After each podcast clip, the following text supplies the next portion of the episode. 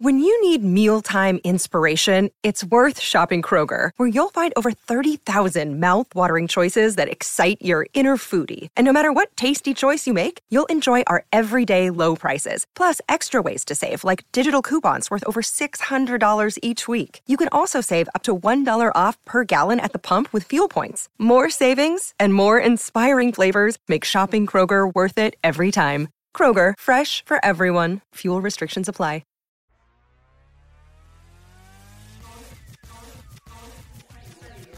Smetty here, and I had one major complaint about Florida. Only one? Welcome to another edition of Golic and Smetty. Mike Golic Sr. here, along with Jess Smetana. And Jess, this will kind of be a college football preview show. We did we did Notre Dame preview last weekend, and I'm sure it was our highest rated podcast ever. Uh, I would imagine. Certainly, right? got to yeah. be, yeah. So we're gonna we're gonna do more around college football uh, with uh, Spencer Hall and Holly Anderson from Shutdown Fullcast podcast and their Channel Six newsletter. They are so dialed into college football and the surrounding things. We'll jump into with them for a minute. There's a couple of ancillary headlines out there, one in the NBA and one in the NFL, but I, you know, we haven't talked about this in a while, and I'm not going to lie, I've been a little disappointed in you in a while. I've not heard enough about any kind of baked good that I can be jealous of, and or the crew with Le Batard has been able to enjoy. So, where are we? Did you just give up on baking? Are you done? No, I didn't give up. No, I I told you I made the pistachio apricot bars two Yes. weekends ago and they were really good. But then Mike, something happened last weekend that has shaken up. Really? Okay, world. so the pistachio bars, but you took out a boat and it was hot and they all melted. and then they got into some- destroyed. Yeah, but I had one. I had one. Okay, was so good. what now Um, happened? I have a new hobby. It's a hobby that a lot of people your age also. I know have. you're going, and my wife has asked me to ask you about this, but you're going to tell us about this because I don't envision mid 20 year olds playing pickleball. Yet here you are. Well, I, okay, late late 20 year olds. I have to clear All the right. clear the record. I'm I'm getting older. You know, maybe team sports aren't for me anymore, but I discovered pickleball. Me and my friend who played uh, Division One soccer at North Carolina, uh, so she's extremely athletic and competitive. Decided last weekend, you know what? Miami, we got free pickleball courts. She ordered uh, a paddle, you know, a couple paddles and some balls. She's like, "Let's go play. Let's let's see how it goes." So we went. We were both addicted to it. I've now played like three weekends uh weekend days in a row. I missed Saturday, which I was really bummed about cuz my my cousin came in town, so I couldn't play. I made her come with me on Sunday and play with me. Um my boyfriend's into it, like the whole family's into it. I'm playing. I'm waking up sore, like my neck's all screwed up now. I had to get like a neck massage last week because of it. Like, I'm not used to playing any sort of sport like this. I usually don't do like tennis or anything like that, but pickleball has changed my life, Mike. It is so much okay, so so my wife and I, Chris and I used to play tennis a bit, but I like the thought of pickleball. Now we haven't played yet because obviously the court is smaller. So is there less running and is it less intense? Though you're starting to tell me you're sore and stuff, but It's intense. I mean, it, it is intense. There is less running and it's way less hard on your Okay. joints, in well, my that's opinion. that's why Like, older my- people do it.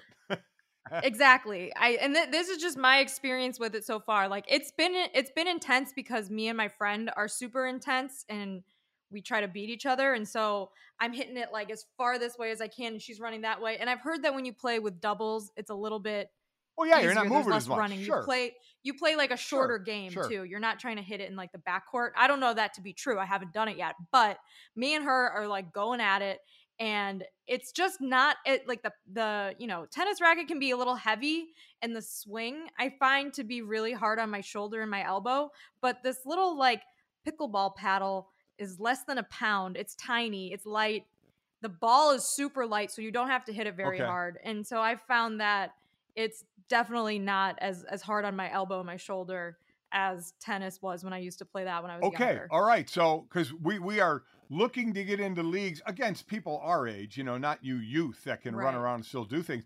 Can you hit the ball at your opponent? Is that legal or is that considered dirty? oh absolutely i i believe so i think that's a that's a great strategy because in tennis, you know, when they got But- close to the net, they do that. Yeah.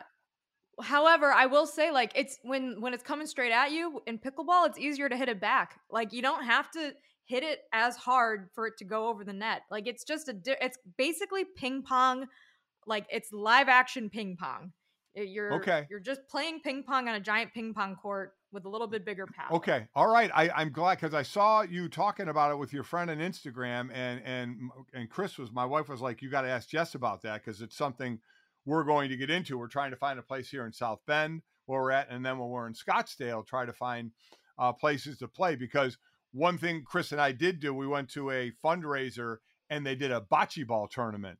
And oh, by the way, Oh, I love bocce. by the way, Chris had never played before. We won. We were the champions. Wow. We had the gold medals and we're talking shit about it. But we definitely want to get into pickleball. And there was one other thing I wanted to talk to you about Florida because I played, I lived in Orlando while I was still playing for the Eagles. So I lived there for a couple of years. And then I played for the Dolphins my last year in the NFL in 93.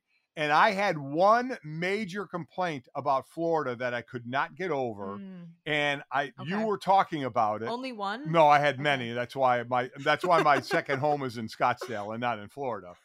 Um, but this was one that that every time I was outside, and the kids were young then, Mike and Jake and Sid, so I'd be rolling around with them and playing. And you talked about it. The grass is like razor blades. The Oh, grass it's is the awful. most uncomfortable. I, I mean, I wasn't there, had a house there for a couple of months, Jess, and I'm like, what is this grass? I mean, I, I'm I'm hurting myself on this grass. It's awful. Yes, it's so different than what we're used to in the Midwest, Mike. It is like this like thick stabby grass.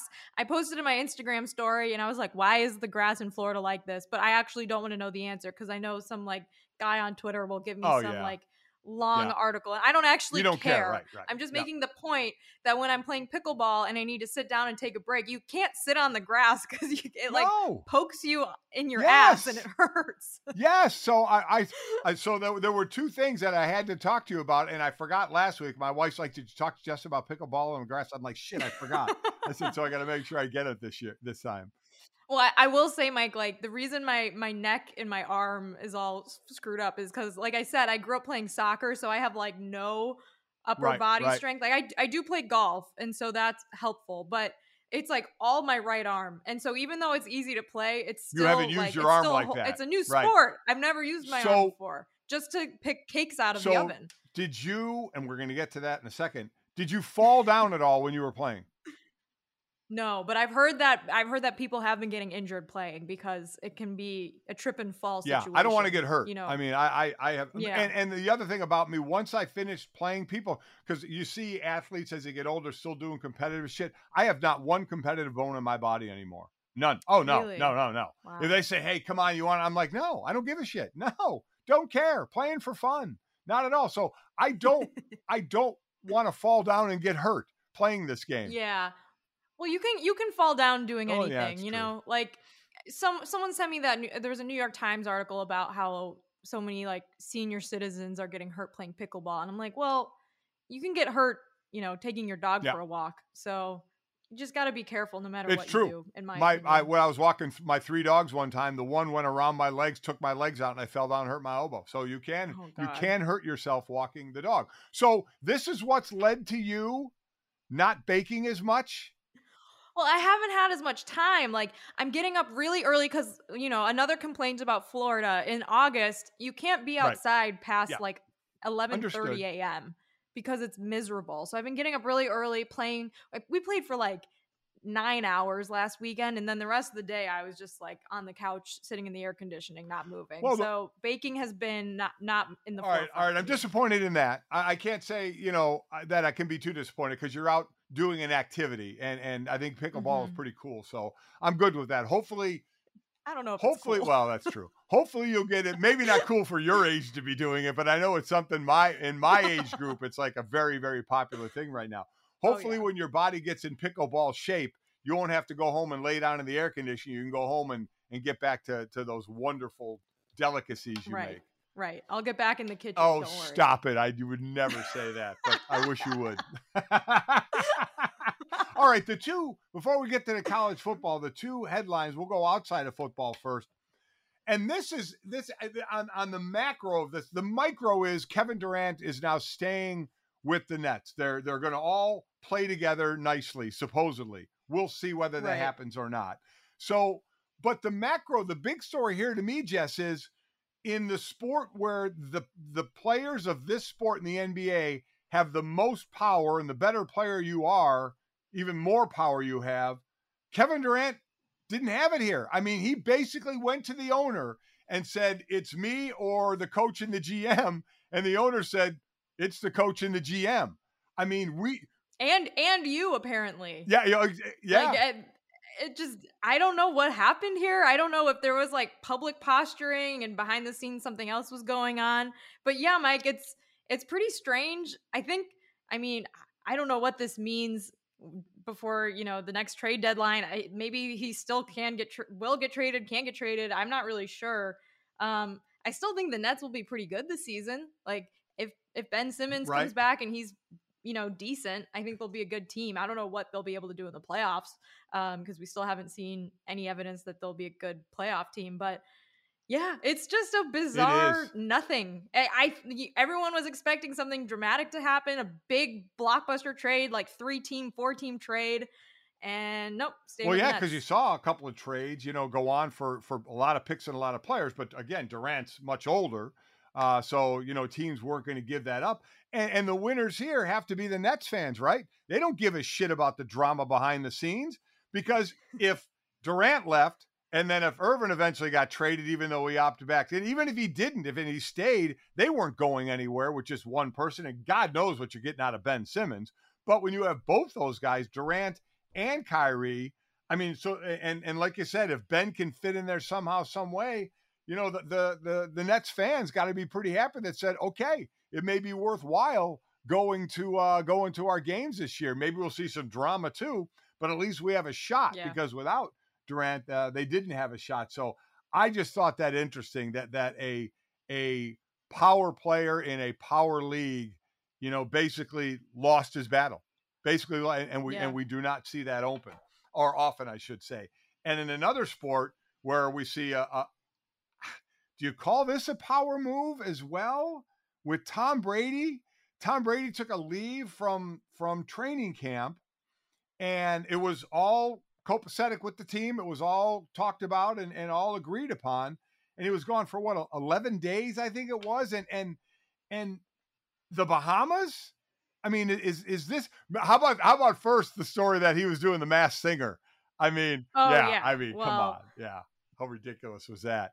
But I mean, It it it did seem kind of feasible though. The fact that they were taping at the same time, like he has this Fox broadcast deal when he Right. retires, and you know Gronk was on The Masked Singer. But yeah, trip to the Bahamas seems more realistic now that you you think about it in So, hindsight. so if that's exactly what it is, you know, who knows what more will come out? But let let's just let let's take it at, at its face there. If that's what it is, do you have a problem with it? Ah, not really. I mean, does the first half of the preseason matter if you're the starting quarterback?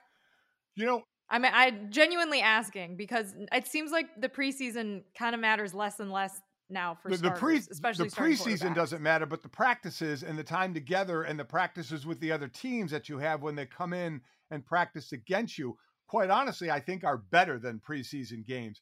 And just the listen, at the end of the day, it's not going to affect anything. It's not going to affect his play. But but I guess there's part of me as a player, and maybe this is where I said, while I am old school, I do understand some of the new school. But shit, Tom is old school and new school. But I do think I think old school and new school new school could live together a little bit. But there is part of me that says, you know what? The whole team is there.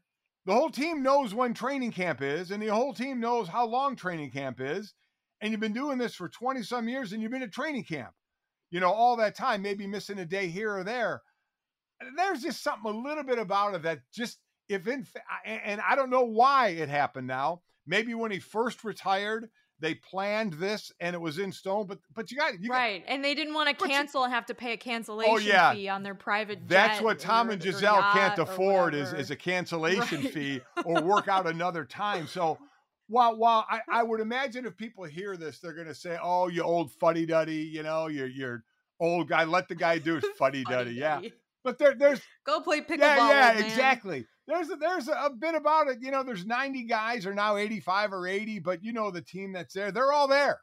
They're all there doing Yeah. their thing, and you just kind of went off for 11 days. I, I don't know. I, I don't know. That's just I know I I I hear you. I think that, you know, it I don't know how how much Tom Brady's engaged with the team during those practices to begin with as a, you know, 45-year-old now. Right. Like it's possible that he doesn't really interact with any of the the newer players or camp Very players possible. to Very begin possible. with. So he's not, you know, I don't know what they expect of him. I don't know if the team feels like, well, it'd be nice if he was a leader and and kind of went through the the shitty part Right, of camp with right. us. I don't really I don't really know that, but I I do hear what you're saying. I don't think that it's that old of a perspective because even you know if you're on a team and you're a younger player, like maybe you want that. Maybe you maybe if you're a, a practice player, you might be excited that the Bucks have you for for you know a couple weeks because you get to play with Tom Brady Right. or meet Tom Brady or whatever. I don't really know, but yeah, I Bahamas are nice too. So if you're older and you think you need that break before the season and it's going to help you in some way mentally or physically uh, i guess do what you got to do or maybe you just want to go on vacation in which case you've earned it because you're tom I Brady. mean, what, what? I'm just trying to think of that conversation because again, they said it was agreed upon. At what point is that conversation where you're going into to the coach, the GM, or whoever, and saying, you know, this is during camp, but um, looking for a trip to the Bahamas, and I'll be gone about 11 days. Right. Cool, cool. All right, see ya. I mean, it's just I almost couldn't say the words, you know, that that you're leaving your team for that long. Again, I don't know the intricacies of it. I'm just looking at the big picture of it. Um, Well, so- Mike, maybe maybe we can start a conspiracy theory that this was a secret suspension for his involvement in the uh, Stephen Ross affair of uh, the Tom Brady Ah. tampering scandal that we found out about a couple weeks ago. Maybe this was his unpaid suspension from NFL activities. Interesting, Who's because right now we just believe Tom Brady was a pawn in Stephen Ross's game of life, right? Mhm. Yeah, exactly. yeah. So those are the those are kind of the, the and again the bigger one is obviously the effect on the on the court that Durant is staying with the Nets and what that team can do. Tom was going to be with, with with Tampa Bay. I don't think it's going to affect his play at all. I just I wonder in now as as this starts to get talked about what and there's obviously a million former players that have shows all over the place. I'll be interested to hear what some of them are saying uh, about it. Um, so who knows? Who knows? So that's that's fun off the field, but there's obviously fun on the field with college football, is there not? Yes, there is, which is why we have on two college football guests, Spencer Hall and Holly Anderson of the Shutdown Fullcast. Uh, we had a great conversation with them about the college football season, and here it is.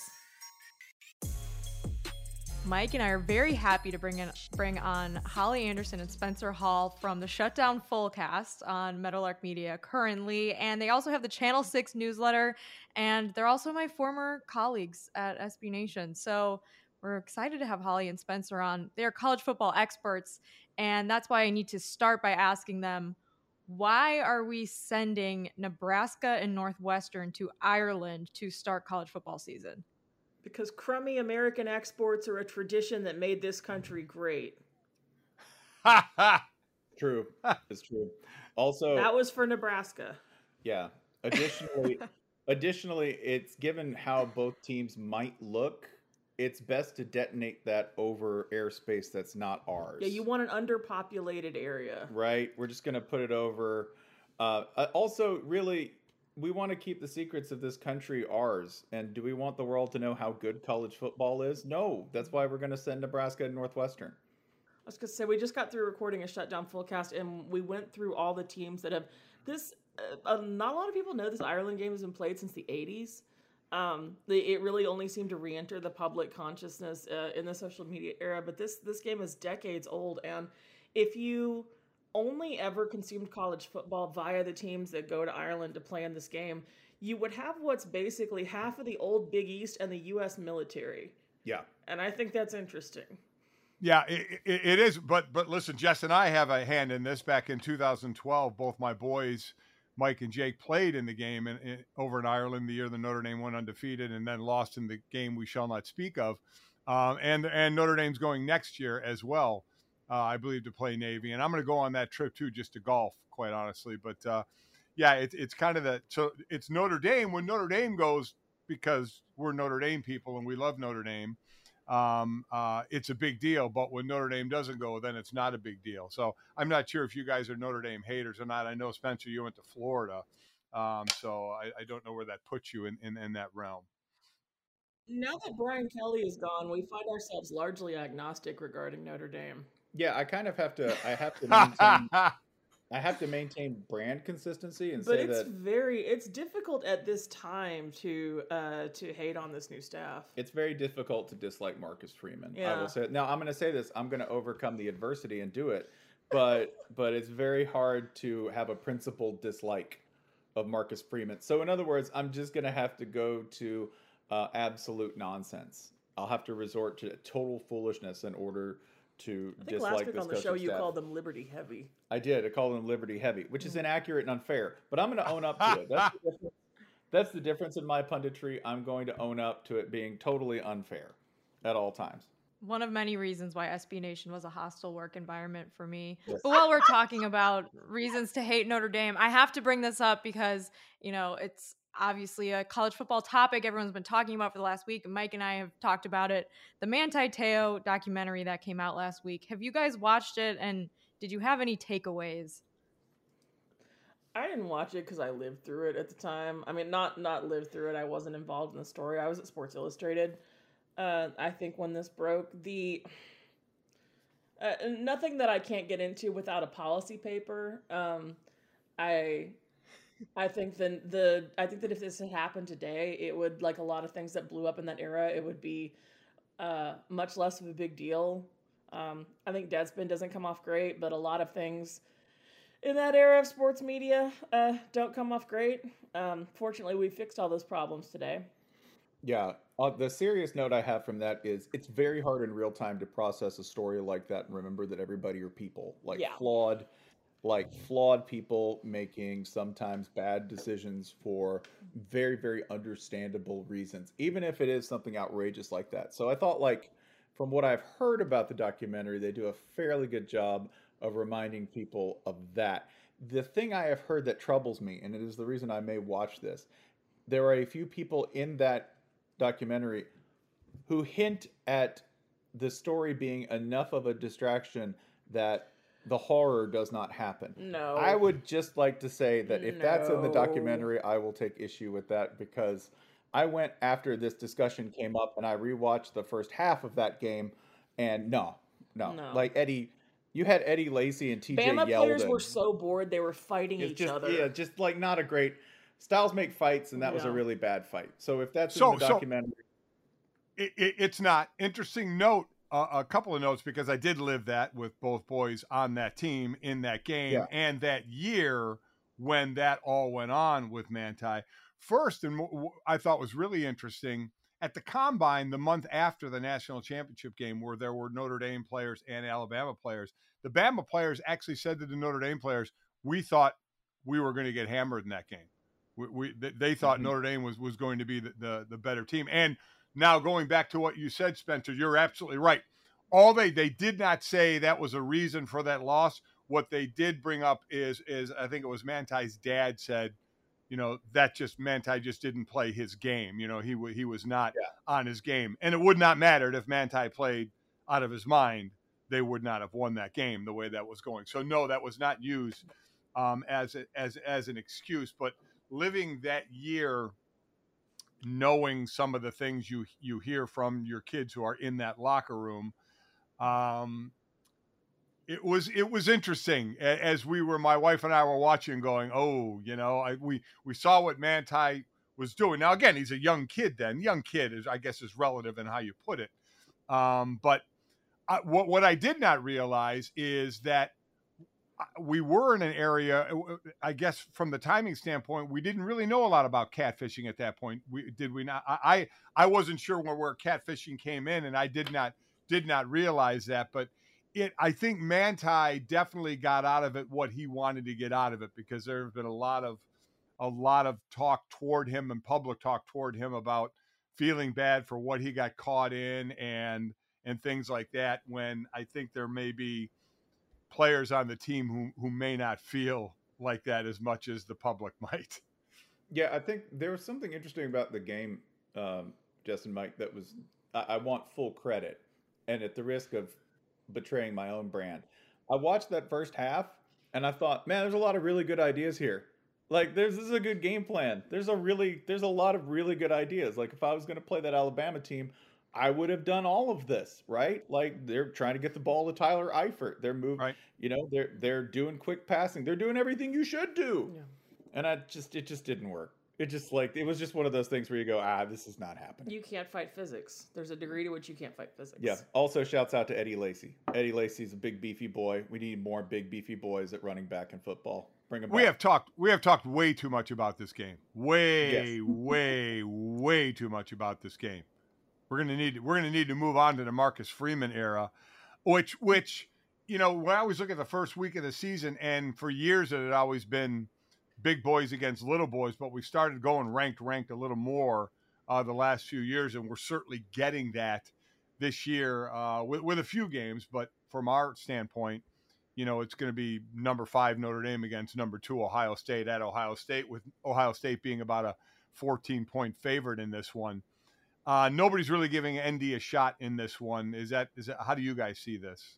Well, week one, I don't actually feel that bad about this matchup because Ohio State's problem hasn't been the offense; it's been the defense. Right. Um, you know, last we saw them, they were giving up scads of points to both Michigan and to Utah. Right. Which full credit to Utah. You're going to see them come out week one and paste Florida. They are.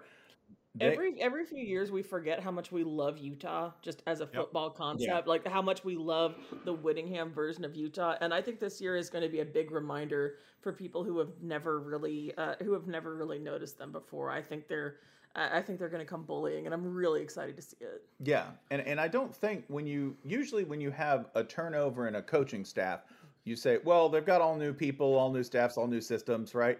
Eh, That's not exactly the case with Notre Dame. There's still like a lot of good things in place that already work. So to don't. be clear, we think Notre Dame has upgraded at coach. I, I Yeah. think in some ways they have. I, I do. I really do. And and like full credit full credit to Brian Kelly. If you were to tell me that you know he was going to have that long and stable and successful a run at Notre Dame, I would have bet against it. Um, not because he's a gr- not a great coach. I think that's pretty well established. I think it's just because he's very abrasive. He's a very abrasive uh, dude, and for him to hang around that long and manage the relationship that well, that's the surprising thing. I think that's the thing where he might last a little bit longer at LSU than you think he might, because yeah, that's a volatile job. See, I would think that would. I I think it's going to shorten his tenure. Uh, like, uh, like I think that's going to be a handicap. I will say this: I don't know what will shorten your tenure at LSU. Because, No, that's fair. Because the dude, right. the dude who was perfect for that gig, who was I think the ideal in terms of like personal fit, yeah. just bombed out of that show, Yeah. right? Like just bombed that gig after winning a national title. Something like I wouldn't have Should probably predicted. mention his name at this point. Ed Orgeron wouldn't have wouldn't have predicted that either way. Nick Saban. Whatever happened Yeah. to that guy? But it, the big problem is that Ohio State Ohio State can do the thing that teams that may not be firing on all cylinders, especially on defense where they still have issues. And I still think that particularly at linebacker, which used to be like for years and years and years, you'd go, man, Ohio State's got linebackers. I you know I can worry about a lot of other things, but linebackers have been a rock solid stalwart position for them. That hasn't been the case in a while. But all that said, if you have to catch this team, you want.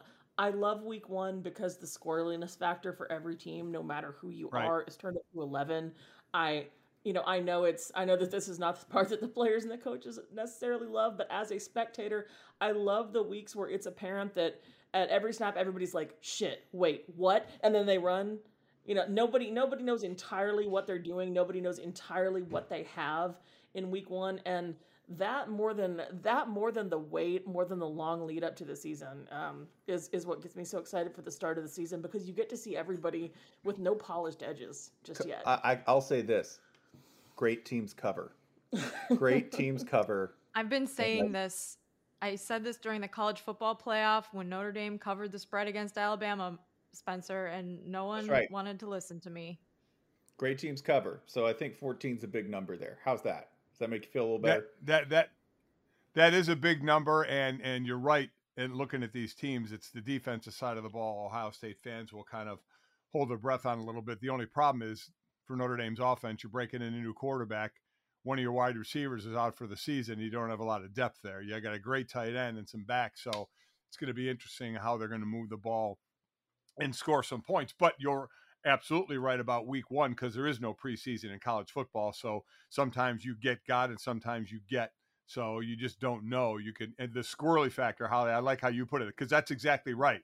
It there are a lot of oh shit moments and a lot of you know hands on hip moments and bent over moments and and I thought I was in shape moments until the shit gets real, you know, in a in a huge game like this. So it will we'll see. It'll be very interesting. Um, but you know, we talk about uh, obviously at the top Alabama again. Nick Saban could have the greatest contract of all time, considering that it gets redone every time somebody goes above him. I mean, it, it, it is amazing what he has. His guaranteed compensation is less than the average of the top three highest paid coaches in the SEC, or less than the average of the five highest paid coaches nationally whichever is the higher of the two averages. I mean, what a great deal. You never have to do anything. You just coaches do shit around you, get paid, get paid a lot of money, and they have to basically come to you and say, "We now have to give you more money." I mean, it could be the great, I, I, the greatest contract of all time. He has to smile every once in a while. That's got to be rough Mm, for that's him. painful. Yeah, that is that's true. painful. Yeah. He's Yeah. got to talk to other people occasionally. Uh, we're really missing out on all the ancillary and secondary benefits of this package. That's where Alabama really gets you. Remember Bear Bryant when he was there? Every time he wanted a raise, he had one of the coolest tricks I've ever seen, which was, "Don't worry about giving me a raise, y'all. Go ahead, just give me a little piece of that company." He gradually got slices in company after company and in bank after bank. And a lot of that is why his son is one of the wealthiest people in Alabama because he was so well positioned in banking and other industries, including, yes, dog tracks. Remember, one of Alabama's biggest boosters and the son of Bear Bryant made his money on dog tradition. tracks. I've never told a joke. I just have to say what is. Um, but the other thing, first of all, Nick gets set up with his retirement plan, which are connections with all of the, remember, dealerships. He has dealerships. There, there's a Mercedes partnership, Multiple dealerships. which, while not part of the contract, is certainly built into the Alabama business structure as something we might be able to help you with, Nick, as you look down the road into your retirement. He's never retiring. He's just going to keep making money off of the Mercedes dealerships. Hey, Addi- better than real estate. yeah. Additionally, they bought his house at one point, if you remember, as a just a way Yep. of clearing the deck. They bought Nick's house, so yeah, it, it doesn't just stop with the salary. The salary is a great deal, and mathematically, it's always going to be a great deal for him. The real perks come when you stop counting the cash that comes from the university and get to all of the stuff around it. Uh, I want to talk about another weird college football coach, which is probably the weirdest, Jim Harbaugh. Uh, in the offseason, mm, we saw Michigan lose in, in dramatic fashion in the No, playoff. we and then Oh. he interviewed for the Vikings job. Mhm. Well, I didn't. I was at a wedding actually, Listen, and I, got did make it. I did make uh, that a point in my um my maid of honor speech because the groom was a Michigan grad and he was very upset. He was missing missing the game. Anywho, Jim Harbaugh interviewed for the Vikings job and then decided to come back to Michigan. Uh, that that point seems to have been forgotten in this long dramatic uh, coaching carousel offseason. But now he's back at Michigan. Do you think that they'll have a chance at going back to the uh, the college football playoff? I know there's a quarterback controversy there. Like, what do we make of Michigan this year? it's very difficult for me to see them going back just because they caught a certain I think they're one of those teams that caught fire. I think they're one of those teams that really, especially defensively, they really found something that worked and they've got to replace some parts on defense, right? You Which know, is not to chalk up their entire 2021 campaign to luck, but I mean, you guys know to go undefeated, so many things have to go right. Like it takes, even for the best teams, it takes so much luck. It takes so much correct bounces. It takes so much injury prevention. You know, one and and not just from a strength and conditioning perspective but from a you know guy steps six inches to the right on a wet patch of grass uh, you know and you know aidan hutchinson's knee explodes out of nowhere you know and your season's over but it's it's hard to see i would say this about any team like this is not about michigan it is so hard to see teams that are not that are not built like Bama and Ohio State uh, repeating because they don't have, you know, it's an infrastructure question. It's not really a coaching or a talent or resources question. I mean, resources maybe, but it's, you know, it is, if it were easy or if it were even feasible most years for many of these teams to repeat, they would do it. Yeah, it's it's going to be very like hard. I'm I'm playing numbers. This is not this is not about Michigan. Like this is not I would say this about any team in Michigan's position. Yeah, they do also have a big obvious potential problem down the road, which is that if the defense does not perform as they did last year, then there will be pressure on the quarterback. Because remember, this is a team sport. We don't have problems alone. Mm-hmm. One thing influences the other. Any quarterback controversy between McNamara and McCarthy will become uh, very, very painful very, very quickly for them. It's something that has kind of been the norm there. It's very weird that Harbaugh hasn't really settled on a quarterback with great conviction, despite being an avowed quarterbacks dude. Yeah, we have been in the position more than once over his tenure at Michigan to ask non rhetorically, what are you teaching these guys? Because they're listen. I'm a Tennessee fan. I know from bad fifth year quarterbacks. Okay, I, I know what it I know what it is to watch a guy run out for his fifth season and just say, okay, they've been teaching you what for the past five years, but for a a vaunted quarterbacks whisperer like Harbaugh, it's that progress has been really hard to see sometimes, and that's um, I, I really hate being that person coming into the preseason going, well, it's a quarterback, but you know, this is we we had the same question about Mark Richt for a really long time. Yeah. And look what happened. Hey, listen, I mean, I, have been when I when I had a, a show, an everyday show, I, I would bring this up more than a few times that Harbaugh's supposed to be this quarterback guy. They can't get a quarterback in there that they develop over time, and of course, you know, Michigan rip on me because they're Notre Dame haters, but I'm like, I'm just just telling you the truth. I mean, it's not like it's not like Brian You're Kelly was developing. Like they're the ones who told us this about Jim Harbaugh. Yeah. Like we are not the ones who decided this about him. We are not the ones who called him this, you know, this fantastic sculptor of quarterbacks. So where's the pie? Also, there's an interesting comparison in that it like in that Mike, which is this. Who managed to get better production out of quarterbacks consistently over their tenure, Kelly or Harbaugh? It's been Kelly. Yep. Kelly, I mean, one year and going back to Cincinnati, it, it, the Gino Guidugli days. Um, there was one year where I believe Kelly played three different quarterbacks, and there was very little drop off in quality between them, which points to one a great system and two making it easy, like like putting people in a position to succeed.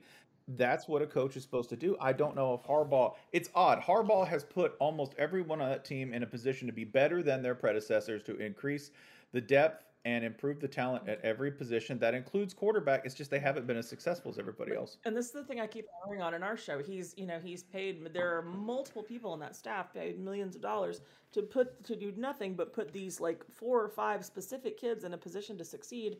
And it's very fair to ask why we haven't seen more results out of that. Yeah, it, it is fair. And as far as Brian Kelly, the only problem then with Brian Kelly is is he played musical chairs with his quarterbacks too much, so they'd be looking over their shoulders. And he was and mean over- to them. Oh yeah, well, I mean, a coach being mean, you know, you, you he's mean to everybody. he, he, is mean to everybody, and and and also neither coach has put an NFL in in the uh, or a quarterback in the NFL that has done anything in a while. Well, so it, I think it, Ian Book had his first preseason touchdown last week, Mike. Well, I mean, I, oh, you, you know, oh my god, yeah. my bones, are, my bones are crumbling to dust. Oh I, I don't know if I'm a five star quarterback if I'm going to either Brian Kelly or Harbaugh at this point because uh, of uh, of the development challenges they have. Just quickly, I, I don't know how your friends have a wedding on uh, a playoff oh, weekend. I mean, what what are you doing?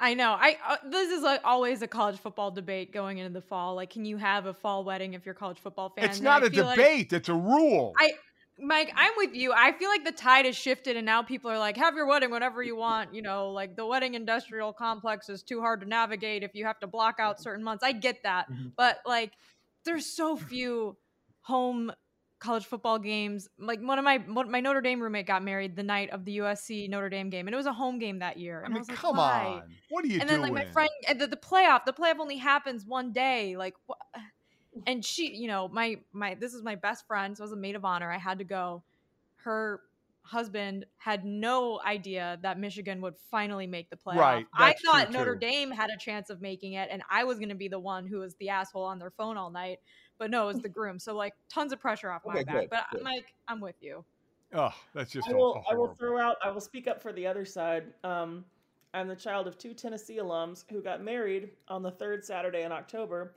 because my mother wanted to see who would choose her over the Bama game. If I live to be hundred, I will never have that level of self possession. Um, and one time I asked her, I said, "Mom, what? Ha- so like, who skipped your wedding? You know, who showed up and who didn't?" And she goes, "Oh, you've never met them." Yeah. Oh, she cut him out, huh? game Nope. like well, no, you got to have The only problem they had was they couldn't find a bartender for the reception, so my grandfather did. It. yeah Wow. Game of Thrones level thinking. Yeah. Like Yeah. that's royal incredible Yeah. That She is a is the only- ballsy she move. The only person I know who has done this on purpose. Um, Wow. that, well, and yeah, she did it for a reason. I, at least she had a reason. Like she was, she was like doing an experiment. Um, that that was that was pretty interesting. All right, yeah. Yeah. listen, we, we, we know all the, the the top teams again. You know, especially the top two or three teams.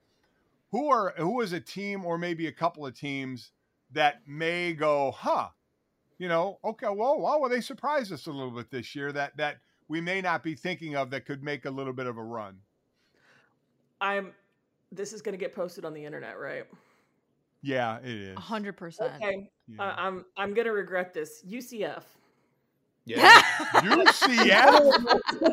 I'm, I'm going to Yeah. regret this. Um, I, y'all, and it's not even.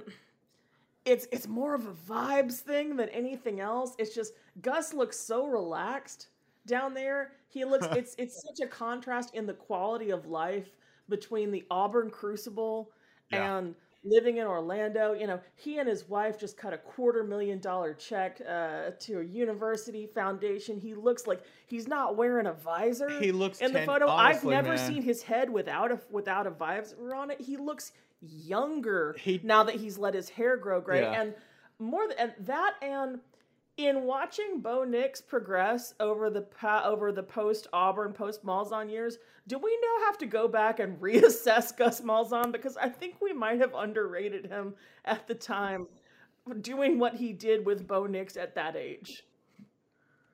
Yeah. I UCF. Spencer, I know you're not going that route. I mean I no no I second that actually. I'll second Really? It It, brings but, me no yeah. pleasure. It brings me no pleasure, But but, I- I, am concerned that they might be really good. I mean my favorite my favorite spots in college football are between 15 and 5, which are teams that aren't going to win the title but that are going to hurt you and that they're going the, the Utah to UCLA pipeline. Utah- Utah. I'm a big fan of Utah. Big Man, fan listen, of them this year. Utah, listen, like I- I'm just going to give you like rapid fire things to watch that are going to be cool and teams that are going to continue to be very good because they are good in many different ways. Um, watch Utah because they're strong up the middle defensively at tackle and linebacker. Like the tackle linebacker safety pipeline is always really strong with Utah. They're set there and they have the best offense they've had in a while with Cam Rising. They, I would follow Kentucky because Kentucky can Kentucky is fun. I I mean, if you are at all concerned about them offensively, I have two things to say to you. One, Will Levis is a Yeah. very good quarterback who will only improve with age. Two, I also know that it doesn't matter whether that particular brand of football has an offense, they're going to find a way to win eight, nine, ten games anyway. So and again, no pleasure. These are division rivals of both of our alma maters that we're that we're talking about here. Um, Kentucky's amazing. Yeah, They're so much fun to watch. They've gotten to the point where Mark Stoops can actually publicly beef with John Calipari, which should say something about how good they're feeling about what they do. Just a few more. Um, I'd watch DTR out at UCLA. I don't really know how great the team is going to be, but he's a superb quarterback who has been playing in a system he's super comfortable in, and that's always dangerous uh, when you have a position that isn't settled at you know seventy to eighty percent of the opponents they'll be facing. This is weird to say for a chip program, but like they're almost flat. Like in terms of expectations, game they're almost flying under the radar at this point. Yeah, yeah, yeah. Kansas Well, State. because they're in um, the Big Ten, and you know the Big Ten always people are going to focus on Ohio State, and Michigan. Well, it's it's because they're too focused on academics. I, I Adrian, yeah, I, I think Adrian Martinez at Kansas State um, is, I I believe I have, Still, yeah, uh, transferred. Yeah, transferred. okay. There's um, there's my pick of the year for still. Yeah, transferred to Okay. Kansas State as starter. They also have something he never really had at Nebraska, which is a run threat to balance that in the form of five nothing Deuce Vaughn, who is like the second coming of work done. He is a pocket running back and a delight to watch. Kansas State does everything really well, and they are a very difficult team to even when they are on the butt end of the talent differential slope, right? I, this is one of the things that I, I don't want to get into the realignment slog because we're able to talk about real sports now, but I wish we had gotten to see I, I wish we had gotten to see this Chris Klieman administration play out over a period of years over a larger canvas of Big Twelve. Because Yeah. I'm real interested to see how they would stack up yeah. against bigger powers than they're than they're gonna be playing. Yeah. Right. Also, like the pesky team in the same pesky team in the same conference that I think people have overlooked. It's still going to be Oklahoma State because Spencer Sanders is just one of those dudes who is. I, I'm going to use a new adjective here: Stetson Bennett esque, a dude who just picks up first downs. Just a quarterback you have to respect, even if he throws three interceptions in a quarter. He's capable of having the kind of game where you go, "I can't believe that dude beat us," but he did. Oh, and now good ones. the, Yeah, the Big ahead, Jen. 12, the Big 12 now with Lincoln Riley at at USC and Brent Venables starting there seems a little bit more wide open. Like I think Baylor should be pretty good again this year. O- Oklahoma State, like you said, ended the season on a pretty high note, beating Notre Dame in the Fiesta Bowl, um, which means that I think they're one of the best teams in college football. Um, but it it feels like it could be a, a wide open conference, right? Hmm. Yeah. I'll, I'll watch any team Dave Aranda coaches from here on out. Like wherever wherever that dude goes, I'm in. Like I want I want to see what he does, mad scientist wise. If you talk to people who interact with Dave Aranda, even the people who- are his most fervent I think this is un- I think what you're about to say is unfair. I want it, I want it known for the record that what you're about to say is unfair because I know what you're gonna say. they say he's weird. They'll be like, "Man, They Dave say Aranda's he's real weird, weird." but when you dig into what do you mean by he's this is coming from talking to people at Big 12 Media Days, and Mhm. when you get people to dig into what do you mean by saying Dave Aran- Aranda's weird, you get introspective and unusually emotionally intelligent is what So- they're actually trying. So, for instance, say. before before the the Big Twelve championship game, Dave Aranda would tell anybody that he had experienced real doubt about whether he was, you know, the dude for the and the, the job op- of football open coach. He's very, talking about this. he's very open about it. And, like, and not in like a Charlie Brown like not that. Mhm. but he's he's like he is genuine about his own doubts and fears in a way that I think freaks people out. yeah, And he gets tagged as weird and I'm like, "Hey man, I'm an extroverted introvert. Come on, let's hang out." Yeah, so he he did that, and then according to everyone I talked to, it was like, yeah, he went that. And we were like, yeah, well, I don't know if this guy's all right. Like, I worry about him. And then they went out and beat ass. So um, that's and he's brilliant. He's brilliant, and I think like more tactically, if you want to know what they do so well, they are so good at understanding what a defense has to do to compete in this era against spread offenses every single down. They're so good at working out of nickel. They're so good at taking dudes and and doing what they do well. We're coming back to a theme. Eh, He does hybrid players so well. If you're a tweener who run who blazes, if you're a guy who's not quite a linebacker and not quite a safety, and you run uh, a four three and were the track champion at you know from some small if you were like the track champion of northern new mexico he's going to find you and they'll take you to baylor and they will train you up into being something that is a unique commodity ideally built for working in today's college football And I say I'd follow him wherever he goes, but he had opportunities to leave Baylor and did not. Here's okay, here's the one thing and where I, I think Dave Aranda actually is weird. He likes it there. Likes- That's weird. yeah you got Waco. That is weird. The amazing thing about weird coaches is players don't give a shit, especially No. guys No. on the defensive side of the ball. As a former defensive player, I don't care what you do. Stand on the on the on the desk and scream at the mountaintops. But if you run a defense that helps me and puts me in a position to do well, I'm cool. And if I can be that tweener and make plays, because when I was playing, tweeners weren't in the game. You know, there wasn't a spot for them. But You know, mm. that's what the evolution of football has done. It's found spots for them. So you look at coaches, and that's one thing. Again, going back to Notre Dame, Marcus did very well getting a guy like Isaiah Foskey in a great Yeah. position in the defense that he does. So as a defensive player now, what what you want coaches to be able to do is get players to buy in, and those that's a, that's a guy uh, that will make you buy in. Speaking of the word buy, so where we are now, we're a little over a year into NIL. See, I don't I don't think in, in a quick statement about realignment and where we're going to end up too soon for conferences, whatever. I don't think it's going to affect college football at all. I, I you know, alumni are going to pack the stadiums and watch. We're not going to have the, the the rivalries we had once, but but we lost some of that in the Big 12 when they went to the Big 10, Nebraska's of the world. I think college football is going to be fine from from that respect. From the NIL for the two of you, where we are now and where we are say 3 to 5 years from now, do you think it will be vastly different? Like will we actually have guardrails in place or will we still kind of be running the same show? I don't know if we'll have guardrails actively put in place so much as we'll have them reactively put in place by market correction. Does that make sense? Yes.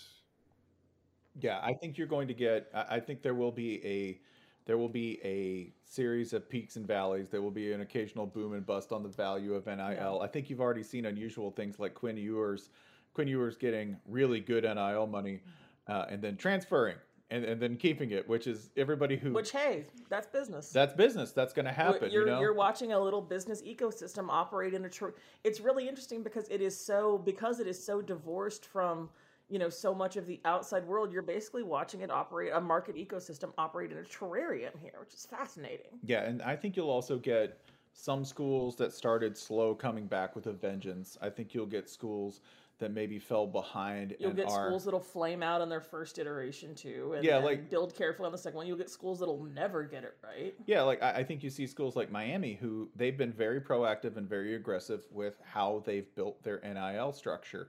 Consequently, That's it's weird. I've up- barely heard anything about that. Yeah. Oh, Have you? Oh, let's see it. Anything? No. Wait, I will tell you all about it, Justin. You have a minute. Let me tell you about the influx of Miami. Uh, did, Jess, did you find the influx of Miami readers and consumers a difficult adjustment when you joined Meadowlark? Because it's still kind of catching me off my back foot. They know not to talk to me or interact with me, Holly. Okay, good. That's smart. They're, they're smart. But yeah, I think you. I think you'll see schools that got a quick start like Miami. Yeah. Encounter the natural limitations of their market. Like Miami's not a, like they don't have that much it's not money. a large school. They don't. I think they got very organized very quickly and they got a head start that can carry them for a while. But I think you'll see bigger schools that have a wider alumni base and more cash start to catch up to that. Like I think Michigan's a great example because Michigan um, allegedly a little behind in, in NIL money.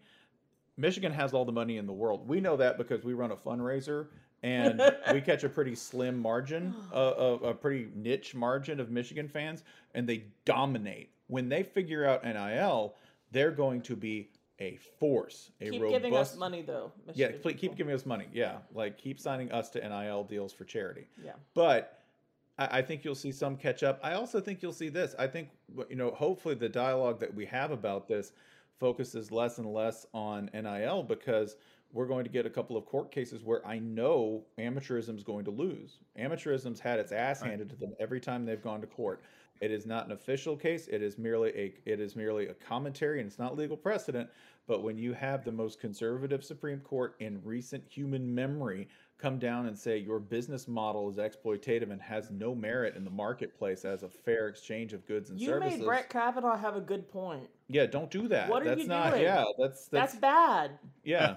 like when they don't buy it, then it's dead. So when that comes down, we'll have to see what kind of pressure is exerted by things that are going to make NIL look relatively paltry, you know?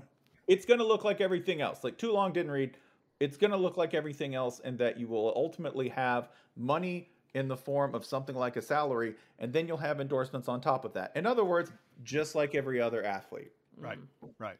I, I like the endorsement now by Hooters. I think they've signed 51 offensive linemen. One um, of them was the from country. Vanderbilt.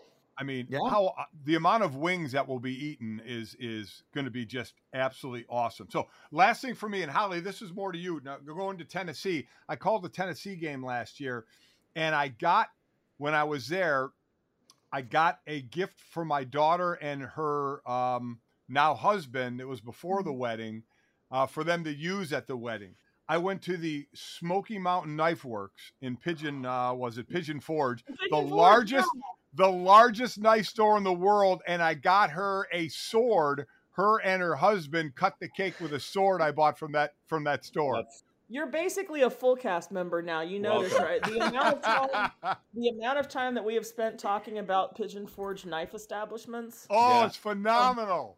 Well done. yeah, Well, Ten- well done. flawless. Um, I have one more one more question for you guys before you go. Al- along the same ilk in that like we like to have fun here. Um the Fun Belt. They had some you know under the radar conference realignment this this past year. I know they're not like a, a sexy Power 5 conference, but I No, love the group of great. 5. I, like know you guys do. the- I like them better than a couple of the power conferences. Absolutely. So, uh, what do we what do we expect out of these new newcomers to the Sun Belt? Like James Madison now. What what what's going to happen with them this season? Well, you have. This is a. Oh God, I'm gonna have to say something really serious about Sun Belt football, and I'm sorry about this, but remember that when you to to fans of these teams, and I know that I'm talking to half of our colleagues in uh, sports media when I talk about JMU, go Dukes. But remember when you are measuring these guys jumping into the pool, that you are measuring them against the standards of teams like. I think App State and Georgia Southern kind of blew the curve for a like, blew the grading curve for a lot of people.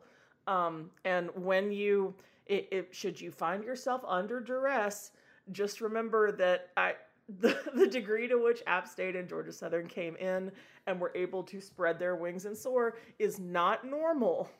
Mhm. Um, it, it, it's okay. It, it's okay to take a few years to uh, to paddle and get your feet wet. I, I I am all about you. You know, I, I am all about the optimism. I am.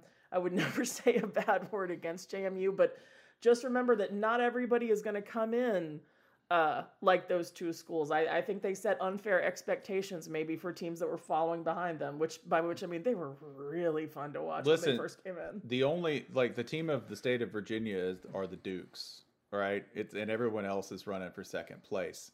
That Second place is the Spiders. it may be the Spiders, yeah. Yeah, Um, but like I JMU's long term prospects, awesome. They're really good. The only team in America that I will say 100% does everything the right way in terms of marketing, playbook, uh, presentation, and attitude uh, is Coastal Carolina. That's the way everybody should do everything. Mhm. They should 100% in terms of the football product. All right. I've said that right now, but w- watch, it'll turn out that like Coastal Carolina is in fact just a front for money laundering and like that would be Right. that's totally in keeping with their brand. that's a different. How do you kind of. launder a jet ski? It's That's too a- big. You have to launder cash. It's smaller. It's it's cool. I don't want to put it on air, Oh but wait, you can, can, do I it. can I drop a quote here real quick that I think Yeah. sums up this experience beautifully? I got a text from a Clemson professor uh, during a nationally bro- I guess it must have been the BYU game because how Mhm. many national coastal Yeah. games did we have last year? Um, and he said, "Does the pro?" He had been watching a, a shot of the student section, and he was like, "Do they hand out belly button piercings with diplomas at Coastal?" I said, "Yes."